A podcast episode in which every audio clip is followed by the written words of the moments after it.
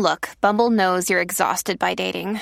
All the must not take yourself too seriously and 6 1 since that matters. And what do I even say other than hey? well, that's why they're introducing an all new Bumble with exciting features to make compatibility easier, starting the chat better, and dating safer. They've changed, so you don't have to. Download the new Bumble now. Hey, everybody. I've got a little bit of housekeeping here before we get into the episode about Instagram and Theology Beer Camp. So I've been getting more active on Instagram, and I just want to let you guys know in case you want to see me make some videos where I look directly into the camera. I'm sharing some stories and posts about basically all the topics that we cover on this show over at instagram.com slash Dan Koch. That's C-O-K-E, and the link is in the show notes.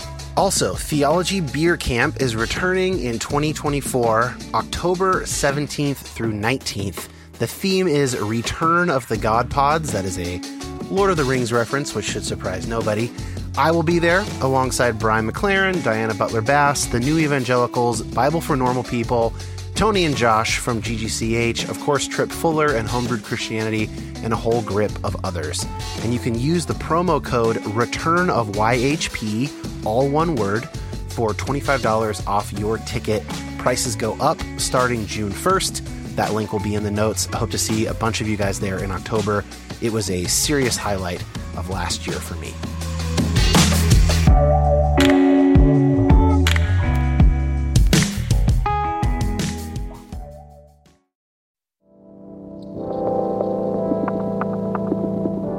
My name is Dan Koch. Like many of you, I've been on a complicated faith journey for a number of years now. And while I tend to find myself on the progressive side of Christianity, my goal is not to make liberal converts. I want this show to be a resource for Christians to my right and to my left, as well as former Christians and non religious folks. Anyone who finds themselves asking difficult questions about God, science, prayer, fate, suffering, evangelism, and more. So many of us have been given bad answers to those good questions, often by people with pure intentions. I want to say that you have permission to take both Christianity and the modern world very seriously. And I hope to facilitate that by introducing you to people seeking God across the Christian spectrum, engaging hard questions in a multitude of ways. Thanks for listening. Today, we've got a pretty wide ranging conversation with Yahoo News reporter Jon Ward. Eventually, we get around to my initial goal of talking about conspiracy theories and evangelical subculture. But along the way, we also talk about vaccines and the anti vax movement, Confederate monuments, voter suppression, free speech, partisan media, public discourse, political psychology, his charismatic Protestant upbringing, and more. Jon is one of my favorite journalists working today. His podcast, The Long Game, has focused on the role of institutions in our public life, and recently he started focusing more on conspiracy theories and free speech. So let's get into it with Jon Ward. Jon, thank you so much for joining me today. I want to start off with the difference between what you're working on now and what you started working on when you initially launched the Long Game podcast. I don't think they're completely different, but there's a shift, and I think there'll be something interesting in that. So when you started it, you were kind of analyzing the 2016 election, what had happened, how come everybody thought, you know, quote, the party decides, but it didn't decide. Trump like stole this nomination from underneath the elites, and what's going on with information and Facebook and what are people believing? And you you focused on institutions. That was what you said the podcast was about. It's a fantastic podcast. You had some incredible conversations around that. And recently, sort of separate from the George Floyd stuff, which has kind of, I think, for all journalists, probably been a little bit of a vacuum, sucking up coverage for good reason. But before that, and now you're resuming it, you've been focusing on conspiracies.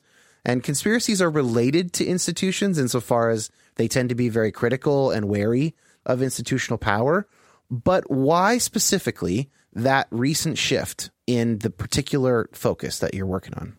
Man, it's a lot to chew on right out of the gate. I mean, I I feel like uh, I have, first of all, I have not sat down, even though you sent me a bunch of things to think about.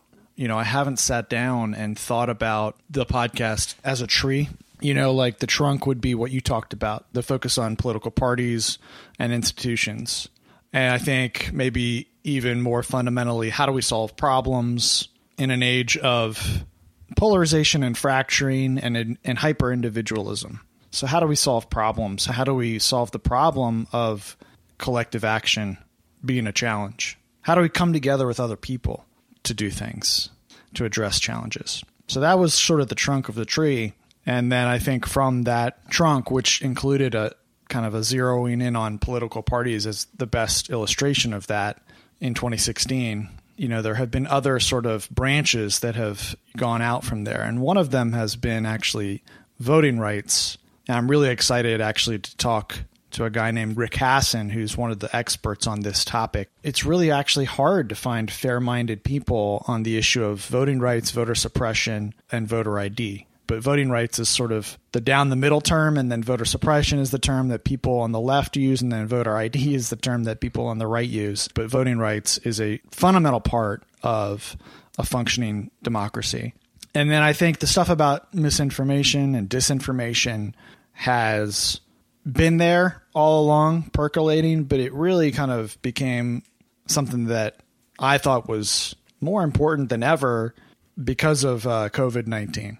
And I just saw, you know, a lot of people who had come from the anti-vaccine world starting to really push a lot of bad information about what was happening in March and April.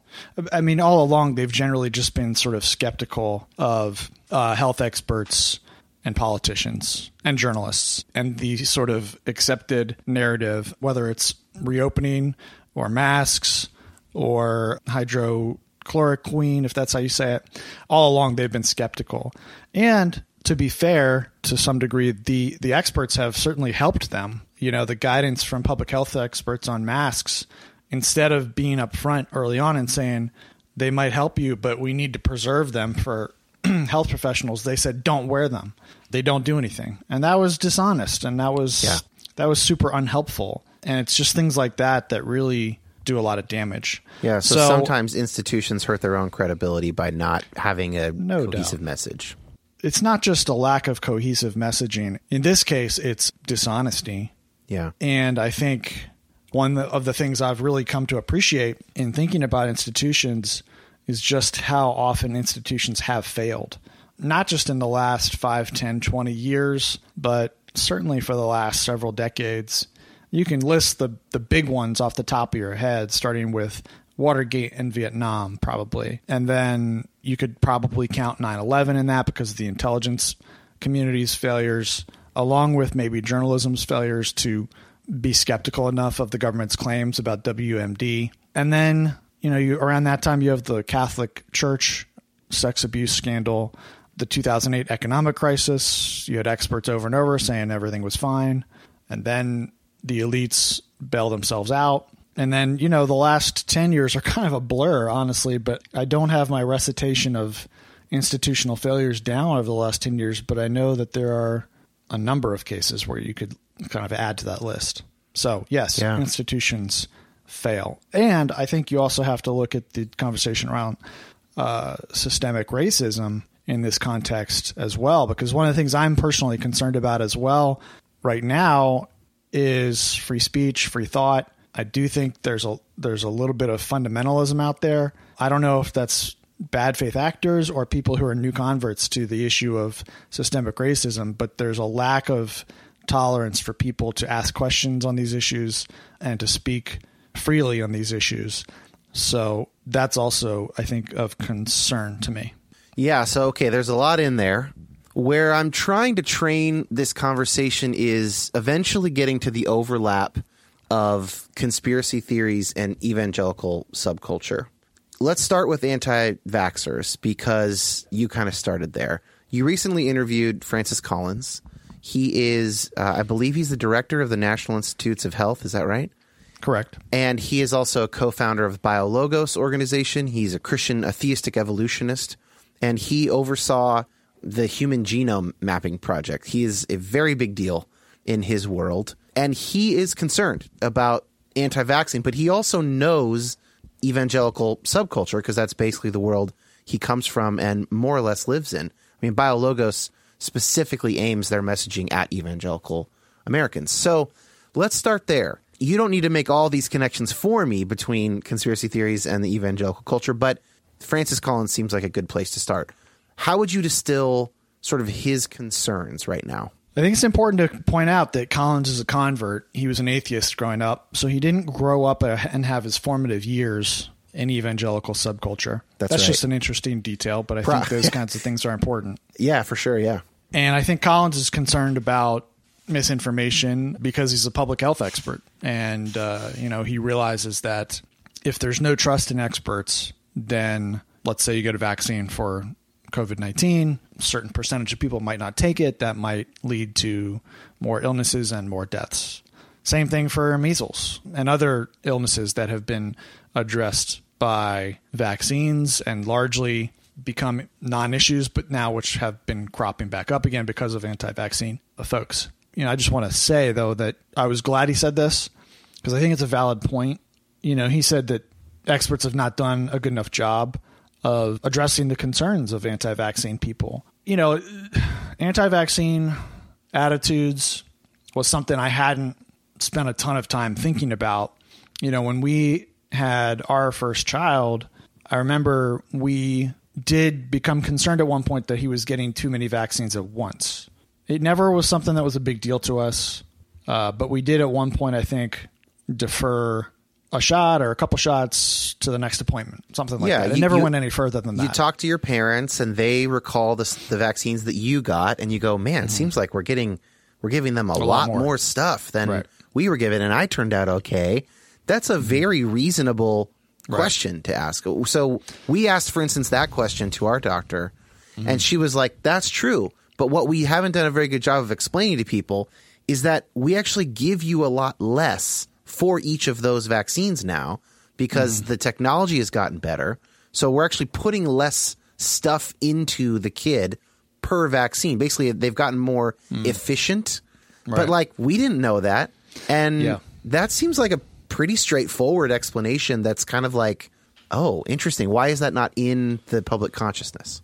Yeah, I, I think this is the point I'm trying to get to here is that experts, public health experts, and elites have not done a great job explaining on the front end what's going on and on the back end addressing the concerns of people who have concerns. Yeah.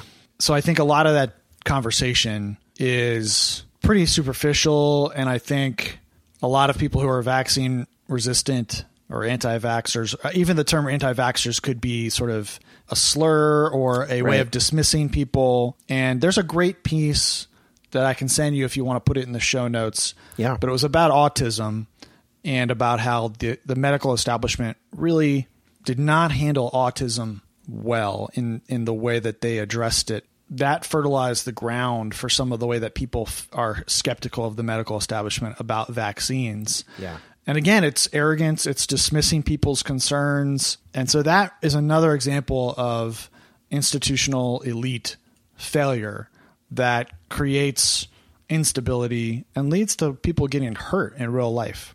So it's interesting that you brought up systemic racism. I'm seeing a connection here, I think, that you're making. So a person is told through some means or other, get vaccines or white privilege or what fill in the blank, right? There they see a message and then they have a question about it. So the vaccination person would say, for instance, why are they getting so many vaccines? Uh, what's the deal with that? Or the the white person who's never thought about systemic racism might say, "Well, how come Asian Americans uh, don't have the same problems?" It seems. Now, you could respond to those questions in a number of ways. One way you can respond is to say, "Shut up and get the vaccine," Right. or you can say, "That's a racist question to ask," right? Or you know, you could answer with, "Well, good question." Actually, we do hmm. smaller amounts and technology, whatever. And hey, good question. Actually, a big difference is that most Asian Americans were not brought here forcibly.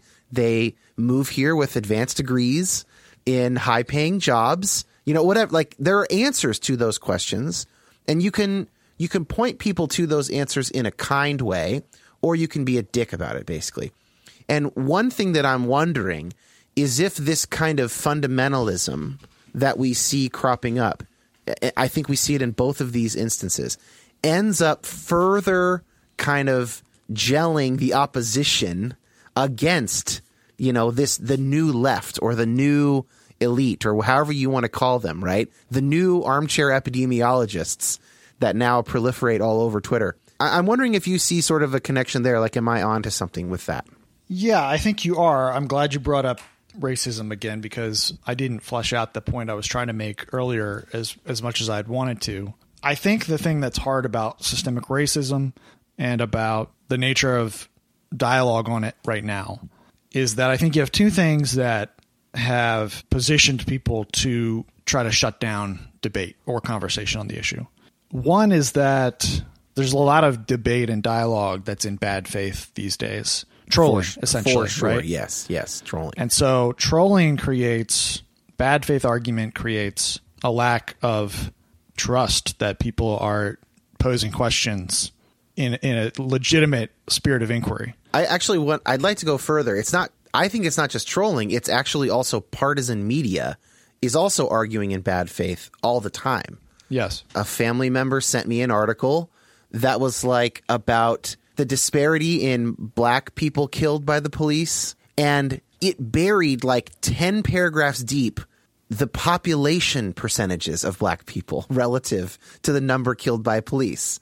It just it basically ignored the most basic mathematical thing required to interpret the statistic that whatever 30% or 25% they're 13% of the population. It just like skated, right? So that's a bad faith article right there. It's that is not coming at the issue. Now, I think you probably see a similar kinds of bad faith articles with left leaning partisan media toward other topics, probably not systemic racism, but maybe the kind of concerns that rural Americans tend to have. Maybe gun control articles or something like that will will not do the the basic statistical math to interpret certain findings. I, I don't know. I'm, I'm I'm spitballing here. You might have a better example of a topic, but so it's trolling. Those are individuals, right? But then it's also all these people and organizations, media organizations that make their living uh, firing up their own base, activating their anger, their righteous anger impulses, and not ever engaging truly with the other side of the issue. Yeah, all that is true. I agree.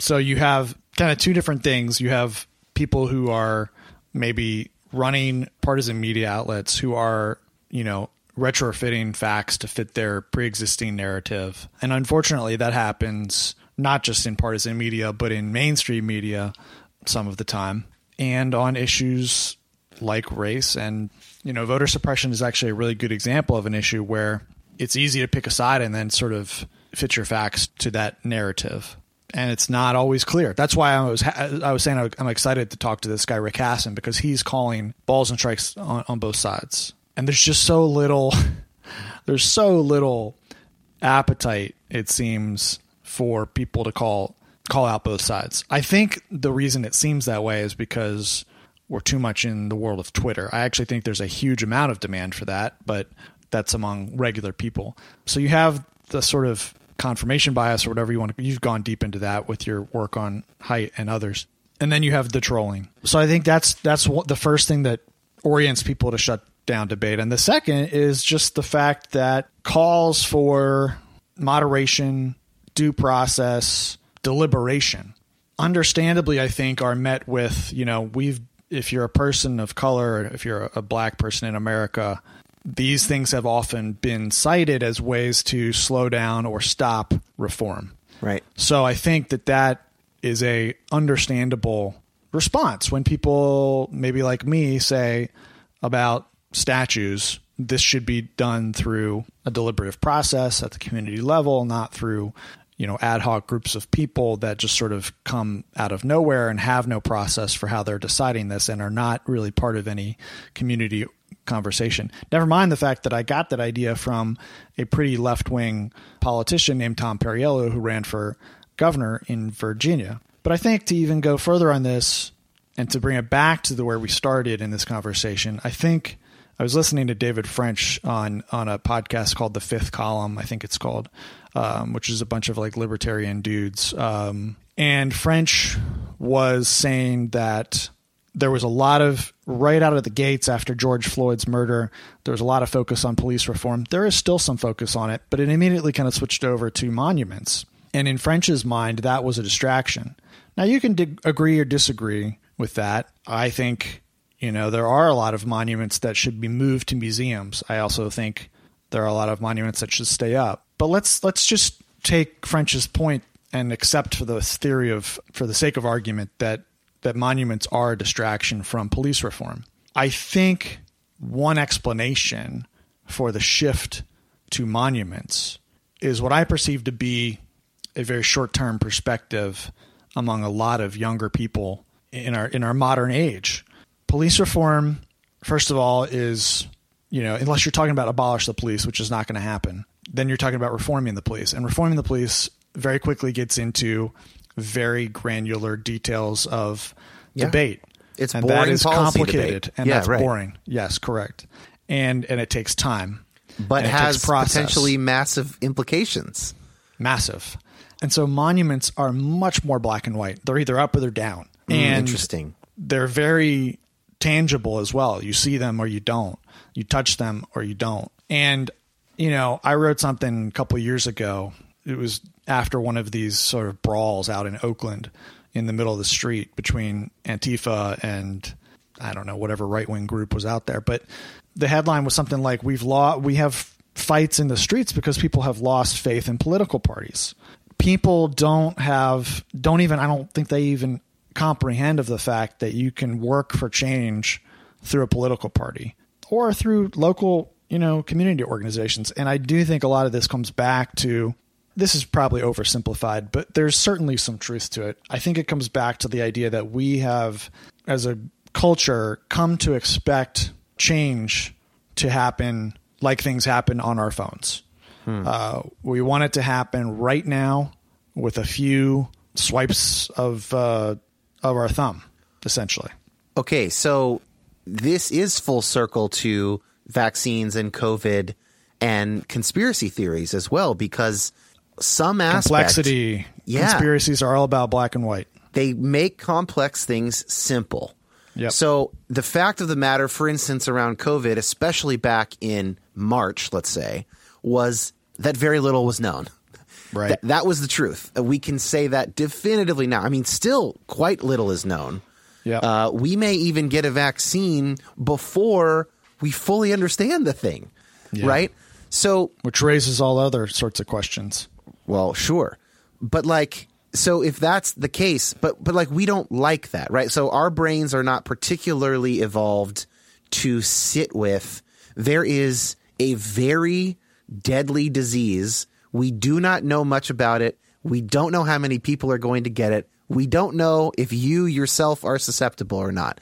That's not really a state we can live in. That is a lot of cognitive dissonance. That is a heightened state. We need to get back to equilibrium. One way that our bodies can get back to equilibrium is to believe a conspiracy theory. Basically, to like short, oh, oh, all of that is just X. It's just elites, or it's just I don't trust those people anyway.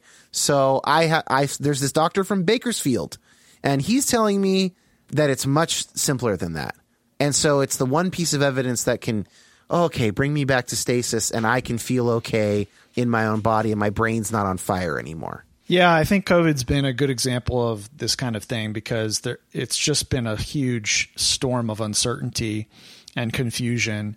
Uh, and you've seen mistakes made among conspiracy theorists, and you've seen mistakes made to try to bring certainty not just among conspiracy theorists, but among the medical establishment at times as well. Yeah. You know, like getting back to the point about masks, um, that was that was a, good example of something where you had competing priorities. It's an issue of complexity and nuance, but unfortunately, you know, I think part of the problem is that our public communication there's not a lot of room for nuance, even because people maybe only read the headline or they only like uh, you know they they just don't have a lot of tolerance for nuance. People are punished for saying something that you know sounds bad, even if it there's more to it than that. I want to connect this a little bit to evangelical subculture. This is a group that you know a few things about through your years of reporting, um, especially after the Trump election, and you know, with with a fair amount of granularity. Basically, what I'd like to do is, I if I have a listener who is getting articles sent from an evangelical family member or friend or something like that, and it's causing them some distress. They don't really know what to do about it. They don't really understand why this is happening. That's my kind of target listener for for this part of the conversation. Is like, uh, and by the way, I, that applies to me. I'm one of those people.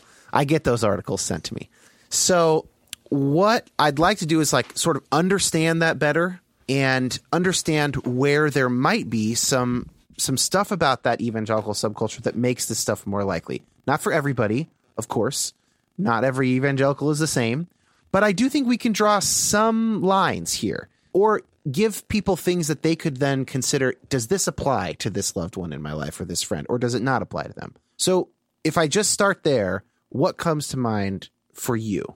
First of all, I'm pretty sure I've told you this, but I grew up in Sovereign Grace. Sovereign um, Grace, yeah, which is like neo reformed It wasn't at first. It was a bunch of hippies in the 70s Yeah. who were charismatic, born again Christians in DC and just outside it. CJ Mahaney was the head pastor. My dad was friends with him actually growing up. And so my dad was a was a pastor early on in that church. So I was actually a pastor's kid until I was about 10 years old. I think the place I would start on this is one of the questions I posed to Terry Mattingly, who is um, the founder of GetReligion.org.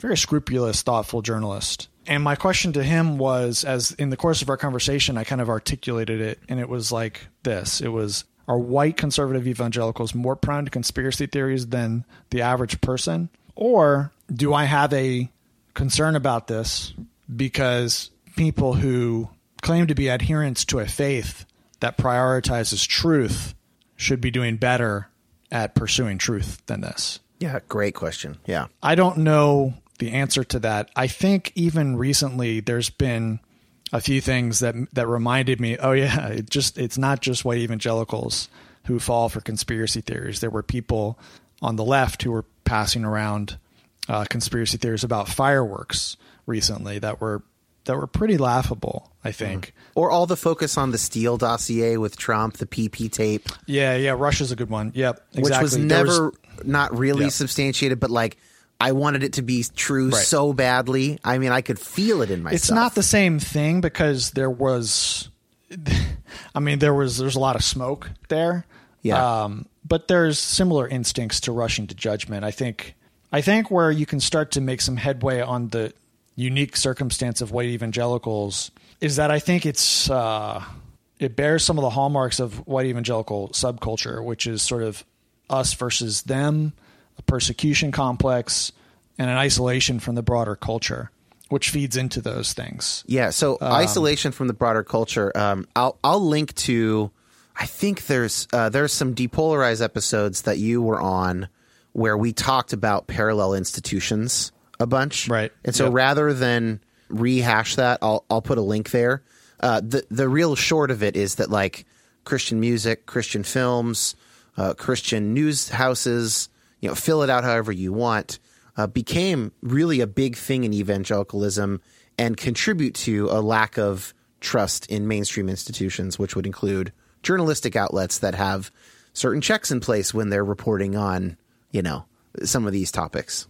Yeah, so I think the isolation from the culture feeds into the persecution complex and feeds into the distrust of broader culture, and it sort of creates this default setting. It create it creates a situation where the the conspiracy theories are pretty out there.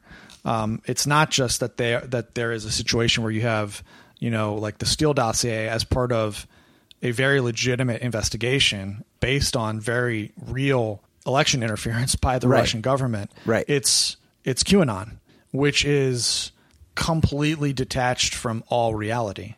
It is crazy town. So let's talk And about so- QAnon a little bit here because Yeah. I uh, I do want to bring this in before we get to. I actually have some some interesting stuff that I've come across that we can talk through about uh, stuff that may apply to our evangelical loved ones that send us these articles or uh, supercut videos. So QAnon, we don't have to spend a ton of time. I'm going to link to this really thorough Atlantic QAnon piece that has kind of become the the journalistic gold standard describing the conspiracy. But can you give us like two minutes on, as a journalist, like how would you say this in a couple sentences? What QAnon is? Well, I'll just sort of steal from the Atlantic piece, which is what prompted me to, to interview Terry Mattingly because he wrote some criticism of it. Yeah. Well, his criticism was basically, to be clear, his criticism was about how many evangelical thought leaders they interviewed for the piece, not the actual reporting of what Right. QAnon is. Yeah. So what what we're going to hear here is not there's no big asterisk around the explanation of it. It's Right. the way that they interacted with like evangelical elites, basically, which I think I mean, his, it's kind of sad that you right. have to say that, right? Because your qualification there gets to how zero sum conversation is now. Because people hear me say there was a criticism of the QAnon piece, and they're like, okay, well, we'll just throw the whole thing out. Right. That's not what I'm saying. There's nuance to it. Yep. Anyway, the QAnon piece in the Atlantic basically made the case that it's a cult that's basically beginning to take on hallmarks of using the evangelical language, which I think is interesting because Trump has actually been good at that. You know, So- or at least people who promote him have been good at that. Uh, he yeah, he does it some, and then certainly his uh, surrogates have done a good job. They're show, showing my own bias. So there's some guy named who goes by Q who claims to be a military top level clearance guy and posts on these message boards these cryptic things. It's a lot of questions and very few answers. Basically, Trump is aware of some vast deep state conspiracy, but he's a step ahead of them, and he's leaving these breadcrumbs for true believers to really understand what's about to happen in the world. There's a storm coming. It's based on this one random thing he said. If you want to read more about it and don't know, please go read the piece. It's it's very weird. It's very fascinating. Uh, we don't need to get into the details here. I'm more interested in how it coalesces with a particular kind of Christian evangelical subculture.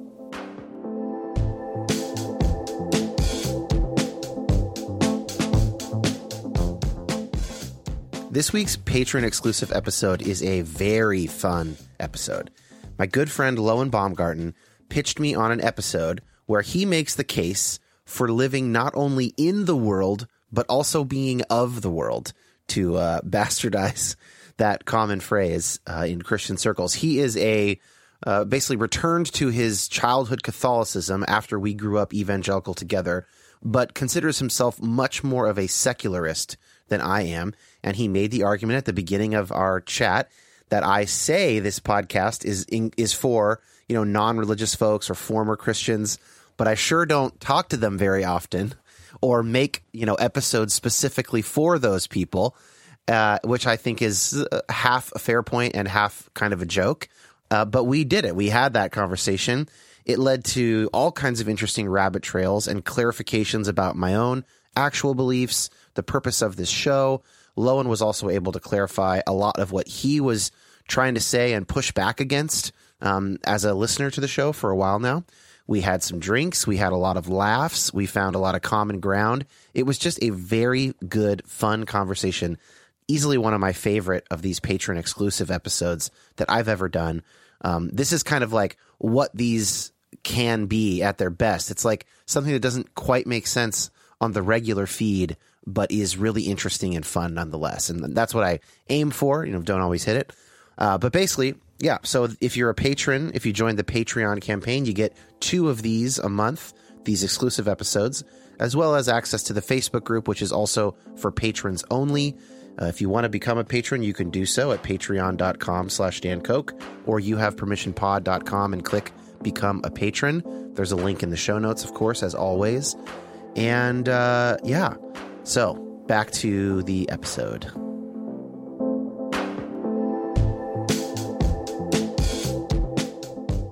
I've got this article from our mutual friend, friendly acquaintance, uh, Danielle Mayfield, the author. So Danielle wrote this piece for Religion News Service that I think I've got two quotes here that I think would be good sort of launching pads for us. She's trying to make sense of why certain conspiracy theories seem so prevalent in her in the the community she grew up in. And here's an in- incredible quote from her, pretty damning, maybe a little unfair, we can talk about that. She says, quote, "Climate change a hoax perpetrated by liberals hell bent on curbing economic process. Vaccines, not to be trusted. However, the end of the world and the return of Jesus would be ushered in by a one world government after Democrats elected the Antichrist as president. End quote. She's trying to point out some sort of hypocrisy here, right? Like, there is something fantastical that we assume is going to happen, but then these other things that have this evidence, we're, we're, we're sure that those are false. What comes up for you when you hear that quote? Well, I think there's a couple things going on. I, I, definitely go back to the issue of isolation from broader culture. This is something that actually I had a pretty strong organic internal reaction to as a young person. I always felt like there was something really off about that.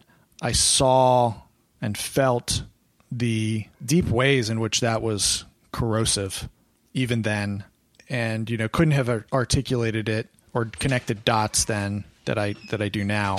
The other thing that this is making me sort of reflect upon is is that the rot inside white evangelicalism is deep and goes back a ways. And there's an analogy and there's a, there's an argument here. The analogy is actually Hillary Clinton.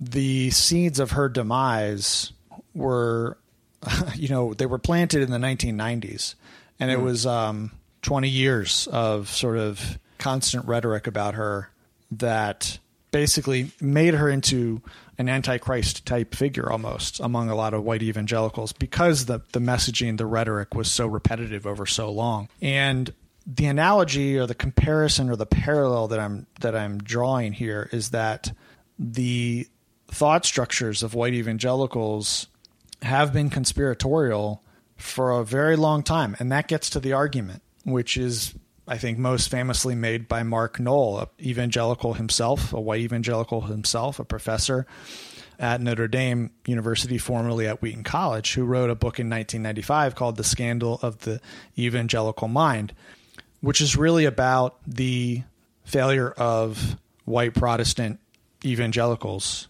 to take the life of the mind seriously. When you throw that into the mix combined with a, a moment in time where television starting in the 50s really degrades public discourse, orients it more around emotion than around reason. And then you throw the internet on top of that for the last 20 years and all of the ways that that has degraded public discourse.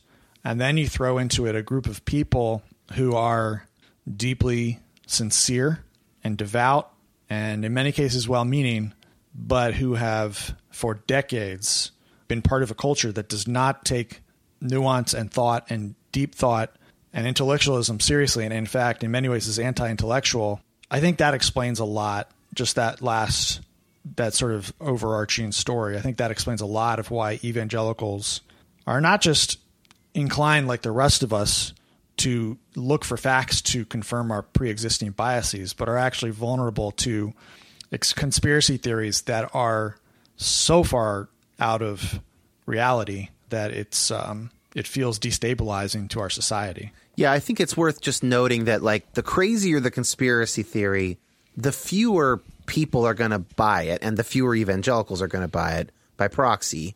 Sure. Right? Yeah, um, I don't know a ton of people who are like telling me about QAnon. Right. I know it's out there. Yeah. Uh, the the most the most I've seen is being forwarded videos that I can tell were from QAnon people. Like, hey, this mm. is Joe from Q Nation, but the person who sent it does right. not know that, is not like an adherent or something, right? Here's another quote from Danielle's piece that I think is interesting. She talks about Frank Peretti novels, which were massive uh, from the 70s onward in evangelical community. And if and if if Sovereign Grace was kind of charismatic, then I imagine you know uh, these novels from your childhood. Oh yeah, I read them when I was around, probably around the same age she read them. She was right. I think ten or twelve. So I think Left Behind has sold more books, but the yep. Peretti series is like not that far behind. So here's a quote. No, actually, Left Behind sold way more, but okay. I think her argument was that Peretti, I just listened to this episode of her podcast, or okay, one of yeah. the episodes on this, and her argument was that Peretti's books are far more influential than p- people realize. Yeah, that could be true. So, so here's her quote: Novels such as Frank Peretti's "This Present Darkness" pitted a small group of God fearing folk at war with demon possessed academics and newspaper editors, police chiefs, and executives running multinational corporations. End quote.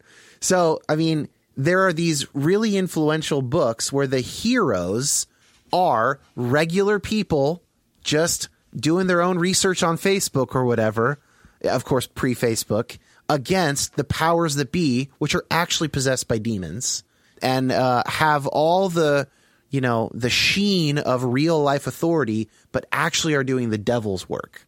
I mean, if you read um, Frances FitzGerald's history of evangelicals, you know it, it does a good job of explaining the history of, of uh, during the Great Awakenings of where sort of non-denominational Protestant evangelicalism comes from, and it was always populist. It was always, you know, most popular among people who were not highly educated, who did not have a lot of money, and who were anti establishment. And a big part of the sort of theology is this very fierce belief in the individual's connection to God, the individual's responsibility to work out their salvation with trembling and fear. The Bereans are cited by Paul and then are used as an example of the kind of Bible scholar that white evangelicals should be, where they test everything against Scripture.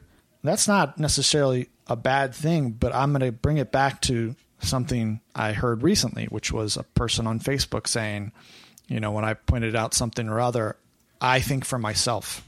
And my response to her was, that's great. We all need to think for ourselves. Yeah. But that's only half at least, of the equation of thinking well. Thinking well requires thinking for yourself, but also learning how to have others help you think.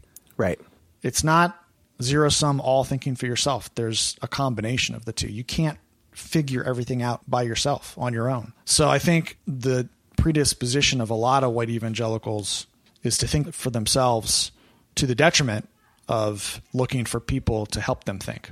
So I listened to a really great episode. I'm going to link to it. There's a podcast called Psychology in Seattle, and they did an episode on conspiracy theories and conspiratorial thinking. And Dr. Kirk Honda, the host of that show, had a whole bunch of like scientific articles he was pulling from. So this is secondhand. You could go to his episode. I, I would recommend it. And as I said, I'll link to it. But a number of the things that he mentioned, not all of them, but a number of them we could apply to evangelical subculture. And since you are a reporter who understands that subculture, I want to throw some of these at you and get your take on them. So you already mentioned low education. So lower education predicts higher conspiratorial thinking. And as you've said, basically evangelical movements are populist. They are they've never been elite movements. None of the great awakenings were about a bunch of people at universities becoming Christians, right? That's just not really the soul of evangelicalism. It is a common people's movement, which of course has great strengths. It's very communicable to other people with lower education. Jesus hung out with a ton of people with low education. There's nothing wrong with that, but that's one thing. The more you identify with your in group, the more susceptible you are to conspiracy theories. How do evangelicals rank against other groups in terms of identifying with their in group? Or will we say there's there's shades there's sort of different levels of evangelicalism in that sense. I thought you were going to cite statistics from this podcast where he actually answered that question. No, he he? he? wasn't talking about evangelical. So I'm taking just okay. his stuff about conspiracy psychology and now applying it with you to evangelical subculture. And you're asking me whether evangelicals identify with their in group more than others? Yeah, or if you have any if you have an insight into sort of that self-identification stuff. It's going to sound a little repetitive, but I think the more that you're part of a group that isolates itself from others, the more you're going to identify with your in group pretty strongly. And, you know, the church I grew up in, uh, Sovereign Grace, I went to Covenant Life Church growing up. Not only was there an isolation from the rest of the world, and the world is a very key term, right? Because the world represents big, yeah, um, everyone who is not a Christian, and it represents systems that are generally thought of as evil and even demonic, going back to Frank Peretti. Uh, and that's sort of the mental framework used to explain things like abortion, which is uh, thought of in evangelical subculture, first of all, as really the only political interaction you have. It's it was certainly the only political interaction I had growing up. We were now I think religious liberty Now it's more, and yes. is, is there, yeah, too. But yeah. but growing up, we were a- non-political and thought of ourselves that way, and didn't realize that all of our politics were for- mostly formed through a very black and white uh, view of abortion. And I'm not talking about black and white. Uh, well, I mean, you can be black and white on when life begins, and I think that that's a hard question to be black and white on.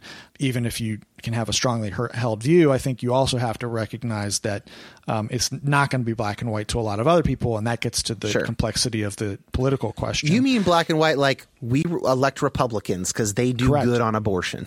Correct. Right. that's and, it. And and the fact that if you view abortion black and white, not just ethically and morally, but also politically, but especially on the ethical and moral question, if you view it as black and white, then you see those who are uh, pro-choice, or I don't, I don't know how many people call themselves pro-abortion, but you view that side, Democrats essentially, as evil, and so there's a very unsophisticated uh, view of politics and of uh, the human beings who make up political systems. So the original question was how how strongly do you identify with your in group? That's all just sort of getting to that notion of being isolated, being insular, and having this system of thought that views those outside the four walls of your church not just as different, but as actively evil and in need of rescue by you. And then the other thing I was just going to add is that the church I grew up in, and I think it's fairly common among charismatics, was cultish in the respect that, you know, people basically thought of our church as the only really valid expression of Christianity. And so there was a lot of very subtle implicit messaging to the effect of if you go to another church that's not part of our network of churches, then you might be going to hell. And they never put it that way, but they would basically express concern if you weren't at a sovereign grace church. So if if that's maybe like a harder version of this kind of identification with in group, a softer version might be just like imagine a person who listens to Christian radio when they drive, they go see Christian films when they come out, Passion of the Christ, Fireproof, Facing the Giants, God's Not Dead. They send their kids to Christian universities and Christian if they can afford it, Christian high school and junior high, whatever, right? Their friends are their friends from church. The more of those things you stack up, Right. the greater your identification with your in group, whether or not you would call it your in group or even say I'm an evangelical. There's people that fit that description that don't think of themselves as an evangelical even necessarily. They'd be like, I just go to a Bible church. I don't know. I don't know what that means. Right. But you stack those up, and they are going to identify. Like they clearly are identifying with their own group. just yeah. to point something out on that, I think Trump has also really increased the degree to which white evangelicals identify those types Yeah. especially identify with their in group because I know I know it to be true that once you vote for somebody for president, it becomes part of your identity. And the criticism of Trump has been so intense that you know people double down Right. on this sense of uh, supporting him and being part of the MAGA movement because they it's not about Trump, it's about preserving their own sense of self worth. Yeah, the double down effect also relates to what we were talking about earlier, which is when people and institutions don't respond to honest questions with kind answers, but just vilify. Then the other person goes, "All right, well, screw you. Right. I guess I'm MAGA for life. I don't Right. want to be like you. You're you ivory tower asshole." Yep. So this other study, they considered, I think, dozens of possible things that could correlate with greater conspiratorial views, and they found a few. They found three, and one of them I think does not necessarily apply to evangelicals in general. It's a personality trait, but you could imagine this loved one who sends you stuff, and that is trait anxiety. So if the person is a more anxious person, generally speaking, then they are more likely to be conspiratorial. So that's just for listeners to consider for their person that they're thinking of. But the next two, I think you're going to have something to say about these, Jon. The first one is society is under threat. These are people who agree with that statement. And the second is society's values are changing. So people who heartily agree with those statements are more likely to be conspiratorial. Are there any two statements that more get to white evangelical Trump supporters than those two statements. Society's under threat, society's values are changing. I've seen this stuff in, I think it was PRRI polling of like, this is really correlated with evangelicals who support Trump and just general kind of more conservative culture. But anyway, I'm, I'm, I don't want to step on your answer. Society's under threat, society's values are changing. What do you think about white evangelicalism when you hear that that's correlated with conspiratorial belief? Well, I actually am curious why those things. Like, I would love to kind of just pull on that thread a little bit and understand why those things do incline people to be more conspiratorial, under threat, changing. I don't know. I mean, do you have a, a thought on what maybe the maybe the paper you read explains the connection? I don't. Yeah, well, again, I, doesn't I didn't read it. I'm, to me. I'm reporting Yeah. on the podcast, which reported Okay. on the paper, which is not great. Generally speaking, not great uh, uh, way to go about this stuff. I it may be from this one paper. I, my notes are not clear enough here, and I don't have time to check. One idea would be that so if society is under threat, then probably you think that whatever group that you identify with or the people that you like, they are the bulwark against that threat. Like, unless there's literally calamity around the corner, you don't think society's under threat and the guy I voted for is the one doing it, right? Mostly people don't think that. They think, well, I voted for the people who are keeping the threat at bay. So if society's under threat, I mean, I think enemies. So this maybe we bring in the psychology of enemies, right? Think about propaganda in uh, Nazi Germany. If you turn Jews into rats, if you turn them into animals, it's a lot easier to hate them than if you consider them as people. So the the more we can simplify enemies and threats, uh, the the the more cognitive load we de- we decrease for ourselves in having to figure out oh shoot am i part of the problem? Am i part of the solution? How complicated is it? If i can just go oh jews are rats so rats get exterminated. That is awful it's also very simple and requires very little cognitive legwork I mean, the the notion of fear is um, a big reason why Trump got elected in the first place, or at least had the um, support of so many white evangelicals, and that that is a a theme that has been, I think, used for political advantage by Republicans for a while. I think George W. Bush used it after 9/11, frankly. A lot of fear. They they hate our freedom. They're going to attack again. Stuff like that. Yeah, and Karl Rove uh, definitely used gay marriage as a wedge issue in 2004. That's been documented. But then of course, like left Twitter has I don't know that anything has been more overused in my lifetime than Trump is a fascist, which is totally a fear.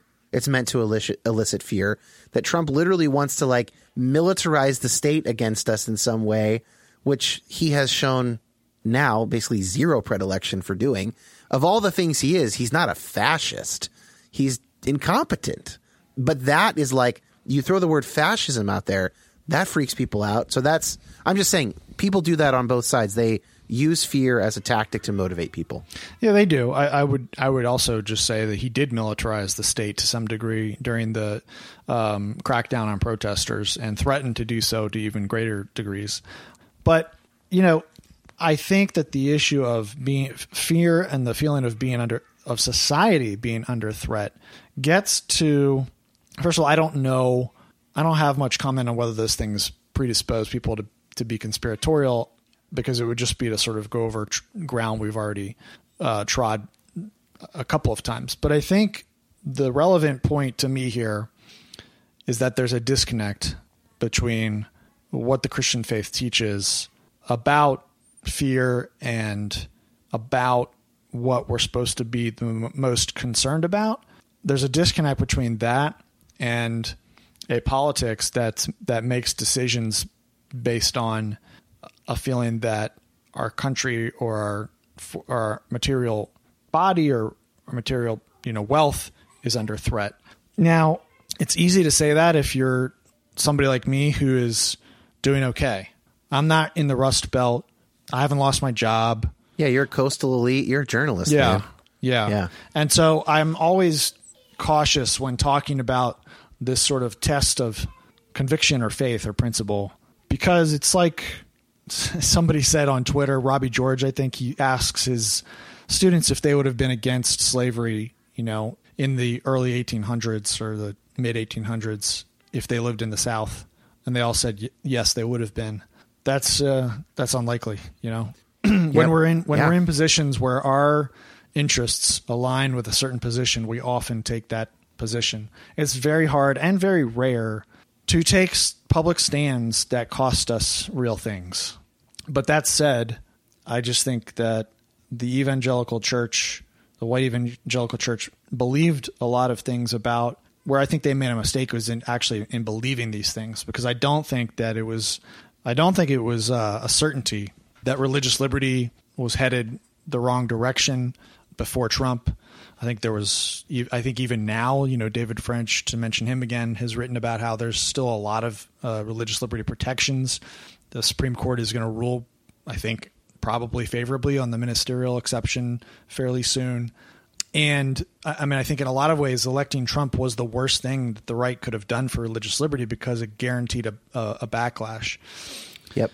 And so now, you know, the backlash to Trump, if he loses, will be fierce and that'll create its own backlash. And that's the problem really at the bottom of all this is that breakdown of institutions, breakdown of civil discourse and deliberative debate leads to a series of escalations and backlashes and increasing instability. That's what's at stake. Yeah. Well, so that that's a perfect bridge to my kind of last thing to talk about with you here. We so there uh, one last quote from Danielle. Uh, she says, "Indeed, conspiracy theories' power often comes from the fact that they contain a grain of truth. But extracting that truth is part of our job as rational beings. To not engage in conspiratorial thinking does not mean that one wholeheartedly agrees with the government.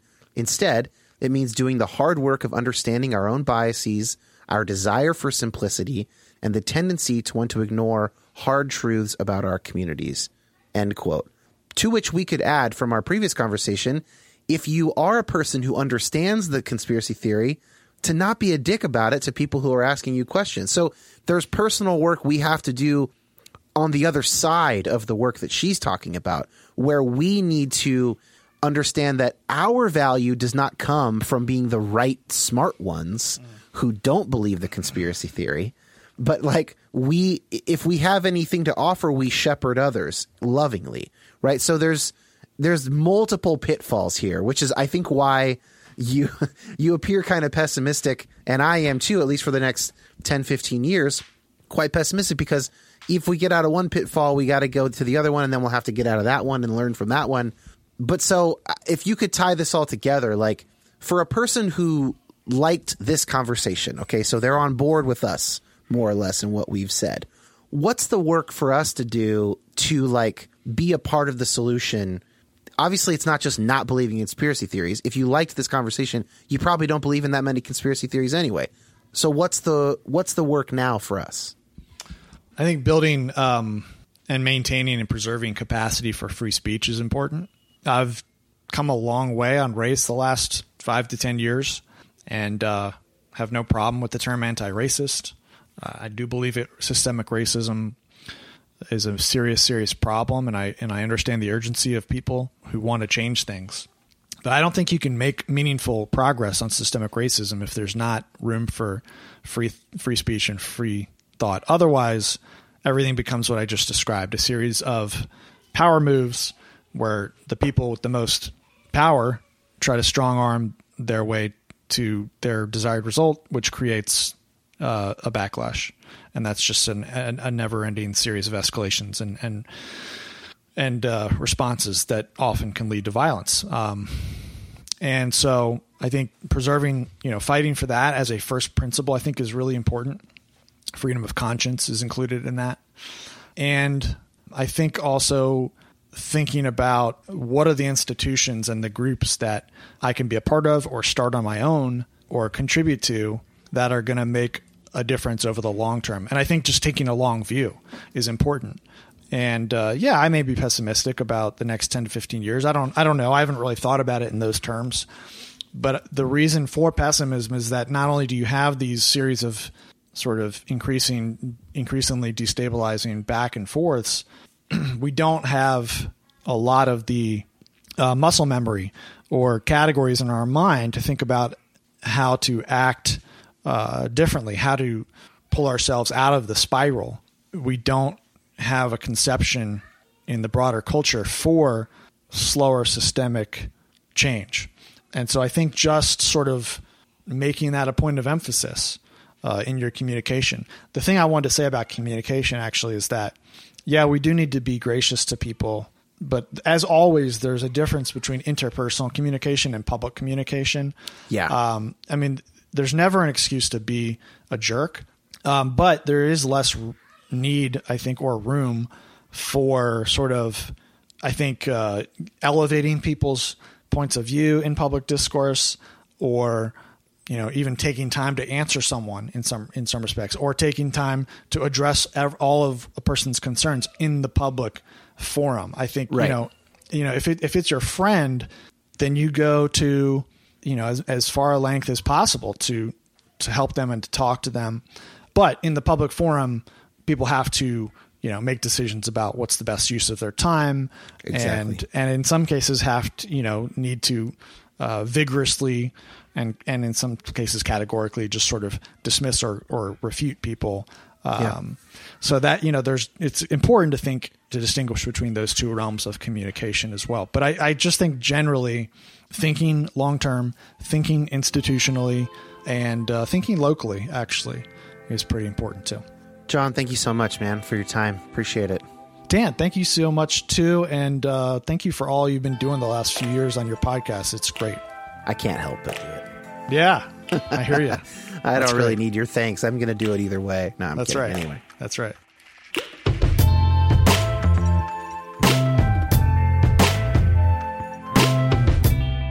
Thank you so much to Jon Ward for chatting with me this week, and thanks to Josh Gilbert for editing our conversation. He is available, folks, for other editing work, and his email is in the show notes. Speaking of show notes, there is a lot in the show notes this week. If you want to follow up on some of what we talked about today, I've got a link to his podcast, The Long Game, as well as Jon's uh, Yahoo profile, his journalist profile and all his articles. We've also got the Danielle Mayfield article uh, about evangelicals and conspiracy theories, that Atlantic QAnon uh, mega piece. It's about a half hour read. We've got a link to the autism piece that John mentioned uh, on Slate. Also, the uh, the depolarize episode where we talked, where Jon and I talked about the parallel institutions in evangelical subculture at more length than we talked about today, quite a bit more length. Track down that episode, as well as that Psychology in Seattle conspiracy theories episode, which I uh, mentioned and pulled some of my data from that I would highly recommend listening to if that is the kind of thing you're interest, interested in. And I would just recommend that show in general for people who are interested in psychology and therapy. Okay, that's a lot. Um, this was really fun, though. Great conversation, and I hope you guys enjoyed it. And we'll see you next week. If you're listening to this podcast, you must recognize the value of asking questions. At Aramco, our questions help us engineer a better future. How can today's resources fuel our shared tomorrow? How can we deliver energy to a world that can't stop? How can we deliver one of the fuels of the future? How can we sow curiosity to harvest ingenuity? To learn more about how innovation drives us forward, visit aramco.com slash powered by how.